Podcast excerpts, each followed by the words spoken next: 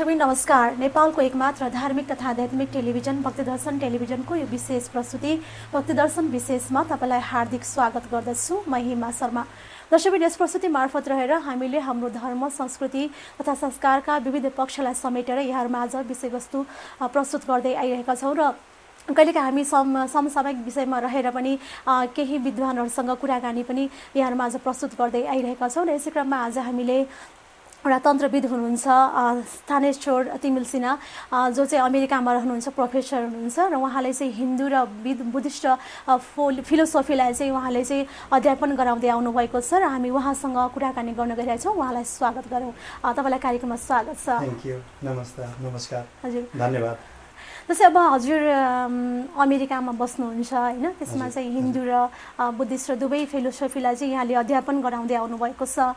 जस्तै अब यो हजुरको चाहिँ कसरी त्यहाँ पुग्नुभयो अमेरिकामा मेरो सुरुवात त म धादिङ जिल्लामा जन्मिएको मान्छे हो अनि मैले यहाँ काठमाडौँमा वाल्मिकी क्याम्पसमा पढेँ त्यसपछि म बनारसमा गएर सम्पूर्णानन्द संस्कृत विश्वविद्यालयमा पनि मैले चाहिँ त्यहाँ आचार्य भन्छ एमए बराबरको हो त्यहाँ पढेर अनि आएर फेरि वाल्मिकी क्याम्पसमै तन्त्र विभाग खोलेँ र झन्डै नौ वर्ष जति मैले यहाँ पढाएपछि मैले अलिकति बाहिरको पनि ज्ञान राख्नु पऱ्यो विश्वको समय सापेक्ष। बाहिर के किसिमको अध्ययन अनुसन्धान भइरहेको छ पूर्वीय दर्शनको बारेमा भन्ने जिज्ञासा पनि भयो। र त्यही जिज्ञासाको क्रममा पिएचडीको लागि म जर्मनी गएँ। अनि मेरो पिएचडी नसिद्धिँदै नै मलाई अमेरिकामा लेक्चरहरूको पोजिसनमा सेन्डिगो स्टेट युनिभर्सिटी पहिला चाहिँ म युसी क्यालिफोर्नियामा चाहिँ सेन्टा बारबरामा गएँ। अनि त्यसपछि वासिङटन युनिभर्सिटी सेन्ट लुइसमा चाहिँ मैले तिन वर्ष पढाएँ। र अहिले बाह्र वर्ष जति चाहिँ मैले यो सेन्डिगो स्टेट युनिभर्सिटी क्यालिफोर्नियामा त्यहाँको म प्रोफेसर भएर काम गरिराखेको छु।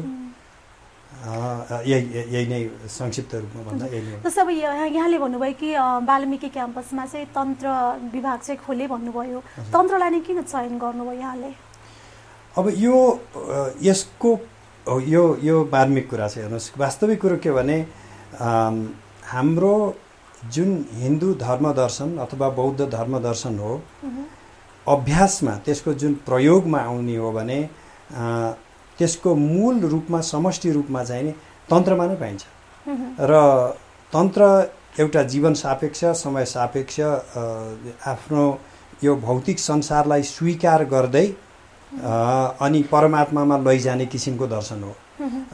कतिपय दर्शनहरू संसारबाट विरक्त भएर यसलाई त्याग गरेर चाहिँ एउटा आत्मज्ञानमा जाने प्रयास गर्छन्। त्यो किसिमको ज्ञान दिन्छन् भने तन्त्र चाहिँ यो संसारलाई सार्थक पार्ने र यो संसारमा आफ्नो जीवनलाई प्रयोगमा ल्याउने र त्यसको साथसाथै एउटा चरम उन्नति जुन मोक्ष हो निर्माण हो त्यसलाई प्राप्त गर्ने। त्यो किसिमको दर्शन हुनाले एक त यो धेरै सकारात्मक पोजिटिभ फिलोसफी हो दर्शन हो। र अर्को चाहिँ हामीहरूको लिच्छवीकालदेखि नै तान्त्रिक परम्परा नेपालमा चलिआएको छ। नेपालमा जति तान्त्रिक वाङ्मयको विकास भयो संसारमा अन्त कतै भारतमा भारतका कुनै कुनामा पनि त्यति विकसित हुन पाएन। नेपालका सम्पूर्ण मठ मन्दिरहरू चाहे त्यो हिन्दू मठ मन्दिर हुन् या बौद्ध मठ मन्दिर हुन् पशुपतिनाथ गुहेश्वरी लगायत यी तान्त्रिक विधि अनुसार नै पूजा हुने तान्त्रिक पद्धतिकै अनुसार चाहिँ यहाँको परम्परा चल्ने हुनाले नेपालको अध्ययन गर्न नेपालको सांस्कृतिक सम्पदाको अध्ययन गर्न। चाहिँ तन्त्रको अध्ययन बिना सम्भव छैन।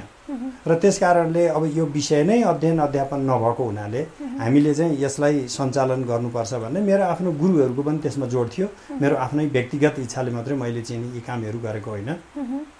र अझै पनि यदि नेपाललाई नेपालको सांस्कृतिक पक्षलाई विश्व सामु चिनाउने हो भनेदेखि यसको तान्त्रिक परम्पराको चाहिँ अध्ययन अवलोकन अनुसन्धान आदि गरिनुपर्छ।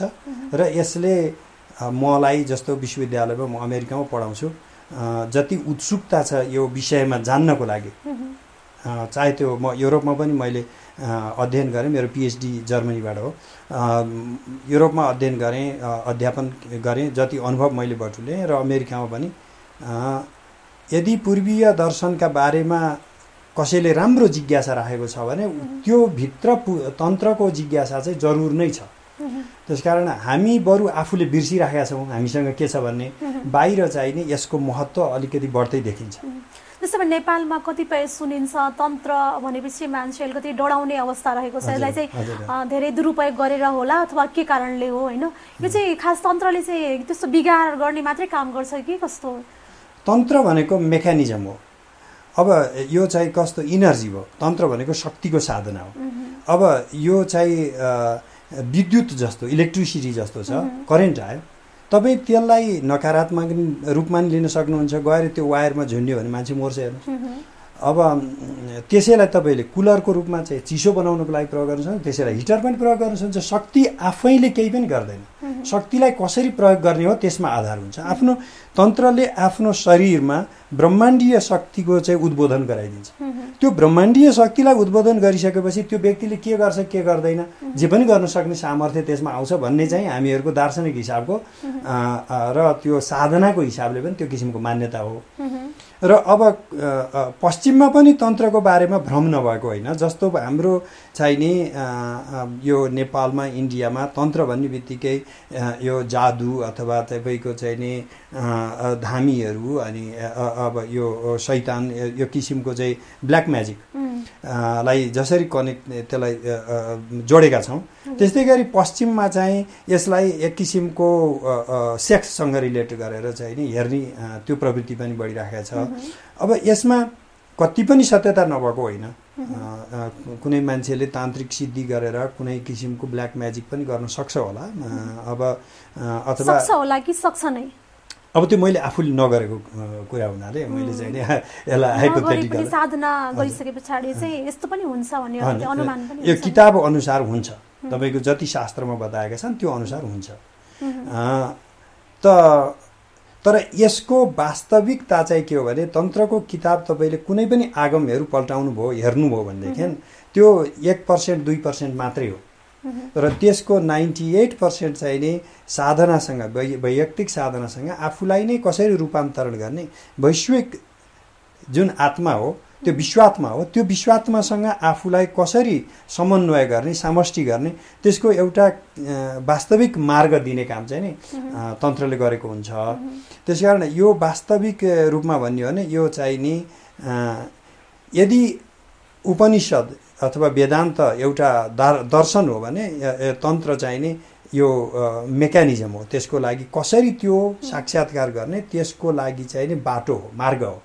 तान्त्रिक साधना हो। यो साधकहरूले गर्ने जति पनि फलानुले साधना गर्यो भनेपछि त्यो भित्र तन्त्र आइ नै हाल्छ। बिना तन्त्र कुनै पनि साधना हुँदैन। जस्तो वैदिक दर्शन र यो तन्त्रमा चाहिँ कस्तो फरक छ कस्तो भिन्नता छ? खास त श्रुति परम्पराभित्र चाहिँ नि एउटा वैदिक श्रुति छ एउटा तान्त्रिक श्रुति छ। श्रुति परम्परा भनेपछि उही हाम्रो सामान्य ज्ञान जुन छ हाम्रो इन्द्रियजन्य ज्ञान हुन्। इन्द्रियजन्य ज्ञान भनेको मैले देख्दछु सुन्दछु अथवा सुन्दछु यसको आधारमा र कतिपय कुराहरू अनुमान गरिन्छ। देखि त्यो पनि देखेका सुनेका कुराहरूकै आधारमा अनुमान गर्न सकिने हो। तर कतिपय कुराहरू न त हाम्रा आँखाले देख्न नै सकिन्छ न त चाहिँ अनुमान नै गर्न सकिन्छ। ती कुराहरूको बारेमा चाहिँ एउटा हाम्रो पूर्वीय परम्परामा के रह्यो भने हामीसँग एउटा अन्तर्दृष्टि पनि छ। जुन कि बाहिरको दृष्टिले देख्न नसक्ने कुरा आत्माको दृष्टिले देख्न सक्छ त्यो भित्रको दृष्टिले देख्न सकिन्छ। त्यो भित्रको दृष्टिलाई यदि खोल्न सक्यो भनेदेखि एउटा आफ्नो अन्तरात्माले देख्ने कुरा हुन्छ। जस्तो कतिपय कुराहरू कसैले मलाई माया गर्छ कि गर्दैन त्यो बाहिरको आँखाले देख्न सक्ने कुरा होइन। तर त्यो भित्रको आत्मालाई सधैँ थाहा भइराखेको हुन्छ। त्यस्तै कतिपय कुराहरू चाहिँ हामीलाई भित्र अनुभव भइराखेको हुन्छ तर बाहिर शब्दमा हामी व्यक्त गर्न सकिरहेको छ नि त आत्माको लेभलमा हामीलाई ज्ञान छ। बाहिर चाहिँ इन्द्रियको लेभलमा हामीलाई ज्ञान छैन। त्यस कारण त्यो आत्माको स्तरमा पुगेर हुने ज्ञान भनेको साधनाबाट चाहिँ त्यसलाई कसरी त्यो त सामान्य आत्माको लेभलमा पुगेर हुने ज्ञान भनेको चाहिँ त सबै मान्छेमा हुन्छ त्यो। शिक्षित अशिक्षितको मतलबै छैन। तर त्यसलाई साधना गर्ने मान्छेले चाहिँ नि त्यो वास्तविक भइराखेको ऊर्जालाई केन्द्रित गरेर त्यसलाई चाहिँ उत्कर्षमा लैजान्छ। त्यो नै हो। अब वैदिक र तान्त्रिक फिलोसफीमा चाहिँ नि त्यति ठुलो अन्तर होइन। यो प्रक्रियामा मान्छेहरूले अब यसलाई चाहिँ शुद्ध अशुद्धको आदिको विचारमा वैदिकमा बढी चाहिँ नि ध्यान दिने भयो। तन्त्रमा त्यति धेरै मतलब भएन। यो खाऊ यो नखाऊ यसलाई छौ यसलाई नछौ यो जात त्यो जात यी कुराहरू वैदिक चिन्तनमा चाहिँ नि वैदिक दर्शनहरूमा त्यो लागू हुन्छ। तान्त्रिक चिन्तनहरूमा यो जात त्यो जात यसलाई छौ त्यसलाई नछौ यो खाऊ त्यो नखाऊ यस्ता कुराहरू हुँदैन।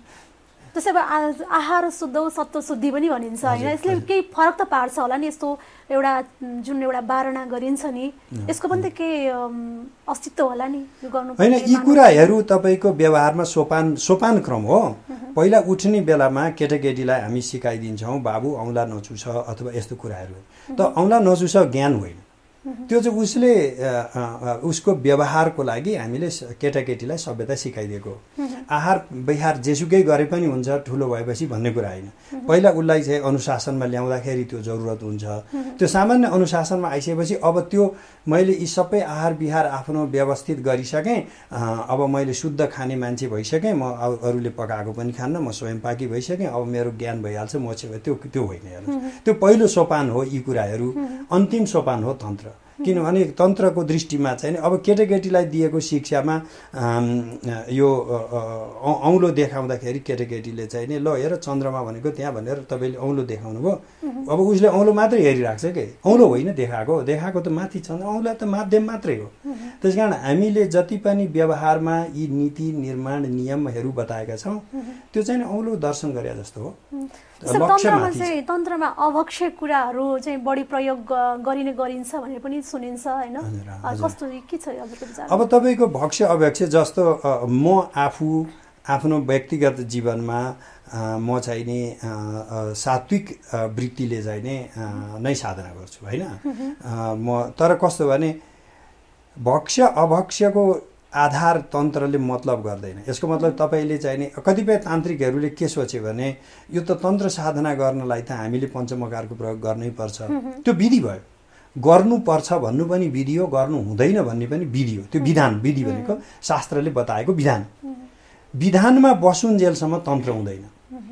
स्वेच्छामा आउनु पर्यो। स्वैरी स्वेच्छाचारी स्वच्छन्द भैरव हो। त्यस कारण आफूलाई भैरव हुँ म। अलि पिसित पुरन्द्री भोग पर्याकुलोहम बहुविध कुलयोगा रम्भ सम्भावितोहम पशुजन विमुखोहम भैरवीम आश्रितोहम गुरुचरण परोहम भैरवोहम शिवोहम आफूलाई शिवभाव नजागुन्जेल त्यो तान्त्रिक साधनाको सुरुवात पनि हुन सक्दैन। त्यसो भए तन्त्र साधना गर्दाखेरि अलिकति मतलब मिस्टेक भयो भनेदेखि चाहिँ यसले चाहिँ एउटा के भन्छ नि दुष्परिणाम प्राप्त हुन्छ पनि भनेर सुनिन्छ अब त्यो? पनि चाहिँ कस्तो भने हामीले तन्त्रलाई बास कुनै बेलामा यो चाहिँ आम नेपाली धार्मिक व्यक्तिहरूको जीवनचर्याको विषय थियो तन्त्र हामीले यसलाई बिस्तारै एउटा डरको विषय बनाइदियौँ त्रासको विषय बनाइदियौँ मान्छेहरूमा जनमानसमा चाहिँ नि ओहो यो तान्त्रिक मान्छे रे भनेपछि अलिकति योसँग बचेर हिँड्नुपर्छ। होइन यसले। जे पनि गर्न सक्छ। अब अब चाहिँ कुनै मान्छेलाई मैले तान्त्रिक साधना गर्छु भने म तँलाई बाख्रा बनाइदिन्छु भने पनि उसले पत्याउने भयो। होइन म तँलाई कुकुर बनाइदिन्छु भने पनि उसले त्यो उसले चाहिँ पत्याउने भयो। अन्धविश्वासमा गयो हेर्नुहोस्। त्यस्तै गरी अलिकति बिग्रियो भने पनि दिमागै खुस्किन्छ। अनि त्यसपछि मान्छेहरूले साधनाहरू छोड्ने। हामीले त्यसलाई चाहिँ नि त्रासको विषय बनाइदिउँ। यो उपासनाको विषय हो त यो भएको विषय होइन मुज मिस्टेक त भइहाल्छ नि। सानातिना गल्ती तपाईँको सिक्दै जाँदाखेरि यन्त्रको श्री यन्त्र जटिल प्रक्रिया छ।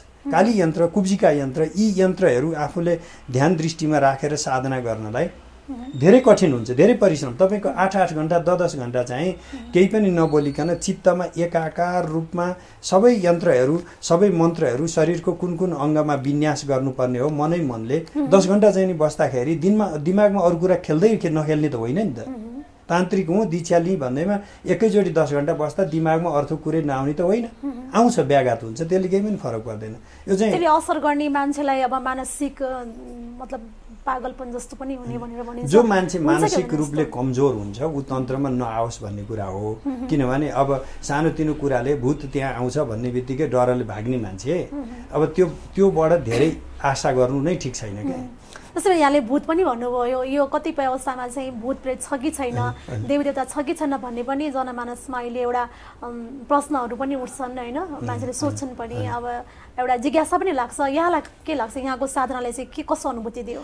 अब हेर्नुहोस् यो आत्मा पहिलो नम्बरमा छ कि छैन?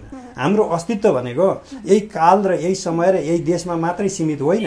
हामीहरूको परापूर्व कालदेखिको चिन्तन भनेकै थियो तर त्यो के रूपमा अस्तित्व छ? हामीले त्यसलाई पनि एउटा अर्को भौतिक रूपमा चा नाप्न चाहन्छौँ। अस्तित्व छ भनेदेखि लो यन्त्रले देखाइदिए लो दुर्बिनले देखाइदिए। त्यो त भौतिक कुरा देखाउन सकिन्छ। अभौतिक कुरालाई तपाईँको जेमा पिण्ड छ मास छ ग्रेभिटी छ त्यो कुरालाई तपाईँले फिल गर्नु टच फिल टच गर्न सक्नुहुन्छ फिल गर्नुहुन्छ देख्न सक्नुहुन्छ अनि दुर्बिन पनि लगाउन सक्नुहुन्छ माइक्रोस्कोप पनि लगाउन सक्नुहुन्छ। तर जुन कुरा भौतिक होइन अभौतिक कुरालाई चाहिँ तपाईँले कुनै पनि भौतिक यन्त्रबाट देख्न सक्नुहुन्न। त्यसको लागि फेरि चाहिँ नि अघि नैको भने जस्तै दिव्य चक्षुको कुरा आयो। अब यो दिव्य चक्षु बिना चाहिँ आत्माको परमात्माको जीव आत्माको अनुसन्धान हुने कुरा होइन हेर्नुहोस् यसलाई बाहिरी यन्त्रबाट देखाउन सक्ने चाहिने चिज होइन यो। त्यसो भए यहाँको विभिन्न कार्य सिलसिलाले पनि अध्ययन अध्यापनको कारणले पनि यहाँ विदेशमा धेरै हुनुभयो होइन। त्यसै भए विश्व परिवेशमा चाहिँ पूर्वीय दर्शनको कस्तो महत्त्व पाउनुभएछ यहाँले? अब हेर्नुहोस् कुनै जमानामा चाहिँ यो हामी नेपालको कुरो गर्ने भने विश्वमा ज्ञान प्रदान गर्ने केन्द्रको रूपमा बसेका थियौँ। यो जनकको भूमि हो। होइन? यहाँ यहाँ चाहिँ यो बुद्धको भूमि हो। संसारका सबैभन्दा ठुला दार्शनिक बुद्ध र जनक हुने हेर्नुहोस्। जुन जनकको दर्शन अजात शत्रुको दर्शन तपाईँको उपनिषदहरूमा पढ्न पाइन्छ। त्यो औपनिषद दर्शनले हिन्दू दर्शनको चाहिँ नि मूल रूपरेखा कोरेको छ। त्यो हुनसक्छ जनकको समय चाहिँ नि ईसापूर्व बाह्रौँ शताब्दीतिर होला। अथवा त्योभन्दा पहिला हुनसक्छ। त अब त्यसपछि बुद्धको समय ईसापूर्वको पाँचौँ छैठौँ शताब्दी हामीले भन्यौँ होइन? त्यो त्यो दर्शनले यति चाहिँ गहिराइमा पुगेर चिन्तन दिएको छ। र अहिले विश्वमा चाहिँ एउटा पश्चिम नै सबै थोक हो र पश्चिमले विशेष गरेर भौतिक दर दर्शनलाई जुन अगाडि बढाएको छ त्यो भौतिक दर्शन नै सबै थोक हो भनेर हाम्रो पनि कतिपय मान्छेहरूले सोच्छन् तर प्रशस्त मान्छेहरू पश्चिममा दिनानुदिन बढ्दो सङ्ख्यामा चाहिँ पश्चिममा चाहिँ यो भौतिक दर्शनबाट मात्रै जीवनमा लक्ष्य प्राप्ति हुने होइन रहेछ आनन्द प्राप्त हुने होइन रहेछ आत्माको चाहिँ सार्थकता आफ्नो प्राप्त हुने होइन रहेछ। योभन्दा बढी चाहिँ के छ त? बियन्ड वाट इज बियन्ड हाम्रो मान्छेको स्वभाव भनेको कुनै चिज पायो भनेदेखि अनि त्योभन्दा अरू योभन्दा बढी के छ भनेर खोज्ने त मानव स्वभावै हो। त्यस कारण पश्चिममा चाहिँ अहिले यसको उत्सुकता पनि बढेको छ। धेरै बढ्दै गइरहेको छ। मुख्य गरेर अहिले जुन महर्षि महेश योगीले चाहिँ केही समय सुरु गर्नुभयो। अहिले दलाइ लामा हुनुहुन्छ। तेन्जिङ ग्याछे दलाइ लामा हुनुहुन्छ चौधौँ दलाइ लामा हुनुहुन्छ। उहाँले पनि पूर्वीय दर्शनलाई चाहिँ विश्व सामु ल्याउने धेरै काम गर्नुभएको छ। जस्तै अब यो नेपाल चाहिँ एउटा पूर्वीय दर्शनको उद्गम स्थल नै मानिन्छ होइन? गुरु नै हो। त्यसको बावजुद पनि नेपालमा चाहिँ व्यवस्था गरेको जस्तो पाइन्छ हालको परिवेशमा। किन होला? हामीले दर्शन भन्ने बित्तिकै अहिले हामी कति पराधीन भयौँ भने यहाँभित्र मौलिक दर्शन नै हुन सक्दैन।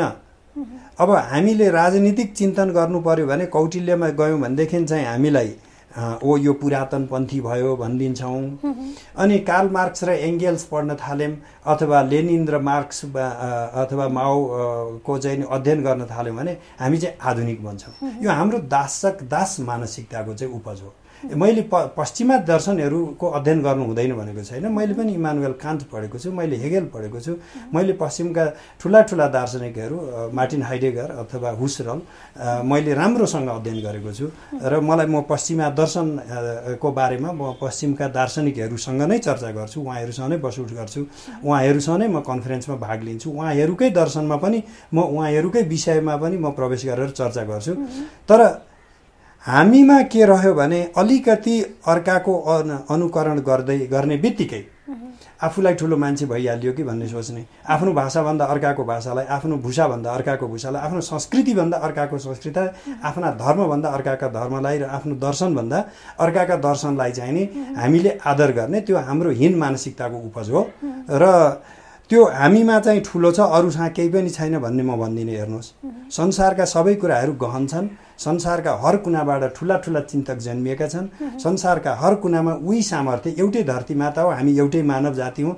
हर व्यक्तिमा चिन्तन गर्ने सामर्थ्य उही प्रकृतिले हामी सबैमा दिएको छ। तर हामी चाहिँ आफूलाई कमजोर जब सोच्दै जान्छौँ र अर्को एउटा के छ भने भौतिक उन्नति बाहेक अरू अरू कुरालाई उन्नति नै नसोच्ने। अब अ, चाहिँ नि लो अमेरिकाबाट म आएँ भन्ने बित्तिकै तैँले कति दर्श दर्शनका किताब लेखिस् अथवा कति दर्शनका चाहिँ लेखहरू प्रकाशित गरिस् अथवा कुन कुन विश्वविद्यालयमा दर्शनका विषयमा प्रवचन गरिस् भनेर साथीहरूले सोध्ने भन्दा पनि अथवा चासो राख्ने भन्दा पनि कति पैसा तैँले कमाइस्? हाम्रो अभिरुचि चाहिँ प्रष्ट भन्ने हो भने हामीलाई पहिला जीवनमा एउटा आफूलाई अतृप्तताको चाहिँ जुन अनुभव भइरहेछ त्यो चाहिँ आर्थिक अतृप्तता। पश्चिममा पनि तपाईँको प्रोफेसर हुँदैमा मान्छे धनी हुने होइन हेर्नुहोस् पश्चिममा मेरा प्रशस्त प्रोफेसर साथीहरू छन् जसको खास कुनै पनि त्यो आर्थिक व्यवस्था आफ्नै घर अथवा आफूले किनेको भनौँ न पैसा तिर्नु नपर्ने त्यस्तो किसिमको हुँदैन हेर्नुहोस्। आफ्नो जीविका चलाउने कुरा हो। तर यहाँ चाहिँ हामीहरू खास भन्यो भने हाम्रा चाहिँ मान्छेहरूको धन सम्पत्ति कमाउनेपट्टि जति अभिरुचि छ त्योभन्दा बढी चाहिने उतातिर चाहिँ आफ्नो आफ्नो पेसामा कुनै विषय अध्यापन गर्छ भने उसले अध्यापनमै लेखन लेखक बनेको छ भने उसको लेखनमा नै र जुन मान्छेले जे विषयमा आफ्नो काम गरेको छ त्यसैमा नै आफू अलिकति अगाडि बढौँ भन्ने इच्छा बढी देखियो पश्चिमतिर। अब हामीले यता चाहिँ त्यो अलि अलिकति त्यसलाई ध्यान दिनुपर्ने अवस्था छ। आफ्नो हामी हामी गरिब छैनौँ। अब यसलाई चाहिँ पूर्व दर्शनलाई चाहिँ अझ विस्तार गर्नको लागि नेपालमा के गर्नु पर्ला जस्तो लाग्छ यहाँलाई? अब कस्तो भने एक त जस्तो यहाँले जे गरिराख्नु भएको छ यो नै एउटा उदाहरण हो। जनमानस नै जाग्नु पर्यो। आम जनताले नै सोच्नु पर्यो कि हामीले चाहिँ चिन्तन अथवा चिन्तक भन्ने बित्तिकै कुनै पश्चिमा टोपी लगाएर आएको मान्छे मात्रै हुने होइन। त्यो पहिला नम्बरमा आफूले त्यसलाई सोच्न सक्नु पर्यो। अर्को चाहिँ हाम्रा जति गहन दर दार्शनिक चिन्तनहरू छन् त्यसलाई मात्रै एउटा धर्म अथवा रीतिरिवाज अथवा चाहिँ नि त्यो कर्मकाण्ड त्यसमा लगेर चाहिँ सम्पूर्ण हाम्रा गहन दार्शनिक चिन्तनलाई चाहिँ नि कर्मकाण्डमा लगेर हामी आफैले परिणत गर्दैछौँ समा त्यसलाई इन्ड तिनै गरेर गर्दैछौँ। अनि जुन सेक्युलर फिलोसफी हुन्छ जस्तो अहिलेको राजदर्शन राजनीतिक दर्शन भनौँ अथवा चाहिँ जीव विज्ञानसँग बायोलोजी फिलोसफी अफ बायोलोजी जुन जीव विज्ञानसँग सम्बन्धित दर्शन भनौँ भौतिक विज्ञानसँग सम्बन्धित दर्शन भनौँ यी दर्शनहरूलाई चाहिँ हामीले आफ्नो औपनिषद चिन्तन अथवा आफ्नो जुन आगम चिन्तनबाट निकाल्न नसक्ने होइन समय सापेक्ष। त्यसको लागि त हामीले समय अनुसार परिमार्जन गर्न सक्नु आफूलाई पनि परिमार्जन गर्न सक्नु पर्यो आफ्ना शास्त्रहरूलाई हेर्ने दृष्टिलाई पनि परिमार्जन गर्न सक्नु पर्यो। त्यो क्षमता हामीसँग नभएको होइन। त्यतापट्टि ध्यान नगएको मात्रै हो। अब जस्तै यो सामाजिक रूपान्तरणमा चाहिँ होइन धर्मको अध्यात्म चिन्तनको कस्तो भूमिका रहन्छ? अहिलेको परिवेशमा हेऱ्यो भने हामी नेपालमा चाहिँ एकदमै अलिकति त्यति राम्रो अवस्था छैन होइन? यसले धर्मले चाहिँ कस्तो खालको भूमिका खेल्छ जस्तो लाग्छ? होइन धर्मलाई हेर्ने तरिका फरक फरक छ हेर्नुहोस्। हामीले अहिले धर्म र रिलिजनलाई एउटै बनाएर हेरिरहेका छौँ होइन? धर्म भनेको आफूले धारण गर्ने कुरा हो। आगोको पनि धर्म हुन्छ पोल्ने पानीको पनि धर्म हुन्छ भिजाउने। तपाईँको सूर्यको धर्म छ प्रकाशित गर्ने। धर्म भनेको छुट्टै कुरा हो। रिलिजन भनेको मान्छेले एउटा विश्वास गर्यो। त्यो विश्वास किन गरेको भनेर सोध्ने भने जवाफ छैन हेर्नुहोस्। हामीले मैले यो धर्म किन गरेको? मैले यो सेतो कपडा किन लगाएको भन्यो भने मैले सत्व गुण मात्रै आफूमा आओस् भनेर लगाएको। त्यसको जवाब छ। त्यस कारण धर्मका कुराका पछाडि कारण हुन्छन् रिलिजनका कुराका पछाडि कारण हुन्छन् भन्ने छैन। किन चाहिँ नि त्यो चाहिँ सन अफ गड भयो किन चाहिँ अर्को मान्छे सन अफ गड भएन? त्यो तर्क नै छैन। त्यस कारण त्यसलाई तार्किक हिसाबले हेर्नै सकिँदैन। त हामी धर्मको बारेमा चिन्तन गर्ने मान्छेहरूले त्यसलाई चाहिँ एउटा रिलिजन बनाइदिउँ। एउटा विश्वासमा परिणत गरिदिउँ। यस्तो यस्तो मान्यता भनौँ न एउटा चाहिँ नि यो यो हाम्रो मान्यता हो भनेर मान्यतामा चाहिँ नि त्यसलाई लगेर टुङ्ग्याइदिउँ। र त्यो त्यो त्यसको दुष्परिणाम के हो भने यसको जुन दार्शनिक पृष्ठभूमि हो यसको जुन वैचारिक पृष्ठभूमि हो त्यसलाई हामीले चाहिँ नि बिर्सिदियौँ त अब यदि त्यसलाई फेरि हामीले उजागर गर्ने हो भने कहाँबाट सुरु गर्नुपर्छ भन्दाखेरि फेरि कर्मकाण्डबाट होइन अलिकति दार्शनिक गहिराइबाट सुरु गर्नुपर्छ कि यसको पछाडि के दा के दर्शन छ त? यो गरिनुको पछाडि के दार्शनिक कारण छ? त्यो कारणको खोजी गर्नुपर्छ। र समाज भनेको धर्म बिना चल्न सक्दैन। समाज व्यक्ति नै धर्म बिना चल्न सक्दैन घर नै धर्म बिना चल्न सक्दैन। धर्म भनेको हामीलाई चलाउने यन्त्र हो। अन्तमा चाहिँ हाम्रो टेलिभिजन हेर्नुहुने दर्शकबिनलाई के भन्न चाहनुहुन्छ? यहाँले के सन्देश दिन चाहनुहुन्छ? के विषयमा चाहिँ? नेपालको भविष्य उज्जवल छ पहिलो नम्बरमा। यो केही कालको लागि हो। तपाईँको अन्धकार सधैँ हुँदैन। अन्धकार सबै सबै अन्धकारहरू शाश्वत हुँदैनन्। अन्धकारको अन्त्य हुन्छ। र हामीहरू राजनीतिबाट सबै समस्या समाधान हुन्छ भन्ने किसिमको मानसिकतामा अझै पनि रुमल्लिरहेका छौँ। त्यो राजनीतिक नेताहरूले पनि त्यो किसिमको भाषण गरेका छन् र अझै पनि केही जनताहरू पत्याउँदैछन्। त्यो वाह्यात कुरा हो। जीवनमा अत्यन्त गौण कुरा हो राजनीति भनेको र अध्यात्म भनेको जीवनको पहिलो कुरा हो प्रमुख कुरा हो। आध्यात्मिक शान्ति नहुन्जेलसम्म अरू सबै कुरा भयो भने पनि भौतिकता भौतिकताले परिपूर्ण भए पनि जीवन रिक्त नै रहन्छ। त्यसकारण आफ्नो आध्यात्मिक चिन्तनलाई कुनै पनि दिन नछाड्नुहोस्। र आफ्नो शाश्वत सत्यमा चिन्तन गर्नको लागि कुनै ठाउँमा बस्दा चाहिँ शाश्वत सत्यको चिन्तन हुने ठाउँ अलिकति पर सर्ने बित्तिकै त्यो चाहिँ चिन्तन नहुने। अब आत्माको ज्ञान पनि यहाँ बस्दा हुने त्यहाँ बस्दा नहुने त्यस्तो केही पनि होइन।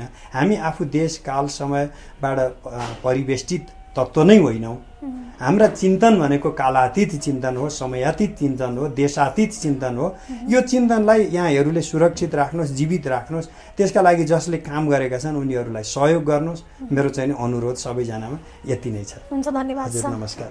दर्शक अहिले तपाईँ नेपालको एकमात्र धार्मिक तथा आध्यात्मिक टेलिभिजन भक्तिदर्शन टेलिभिजनको विशेष प्रस्तुति भक्तिदर्शन विशेषमा हुनुहुन्छ र यस प्रस्तुति अन्तर्गत रहेर हामीले तन्त्रविद स्थानेश्वर तिमिल सिन्हाज्यूसँग केही कुराकानी गऱ्यौँ आजको लागि भक्तिदर्शन विशेष यति नै।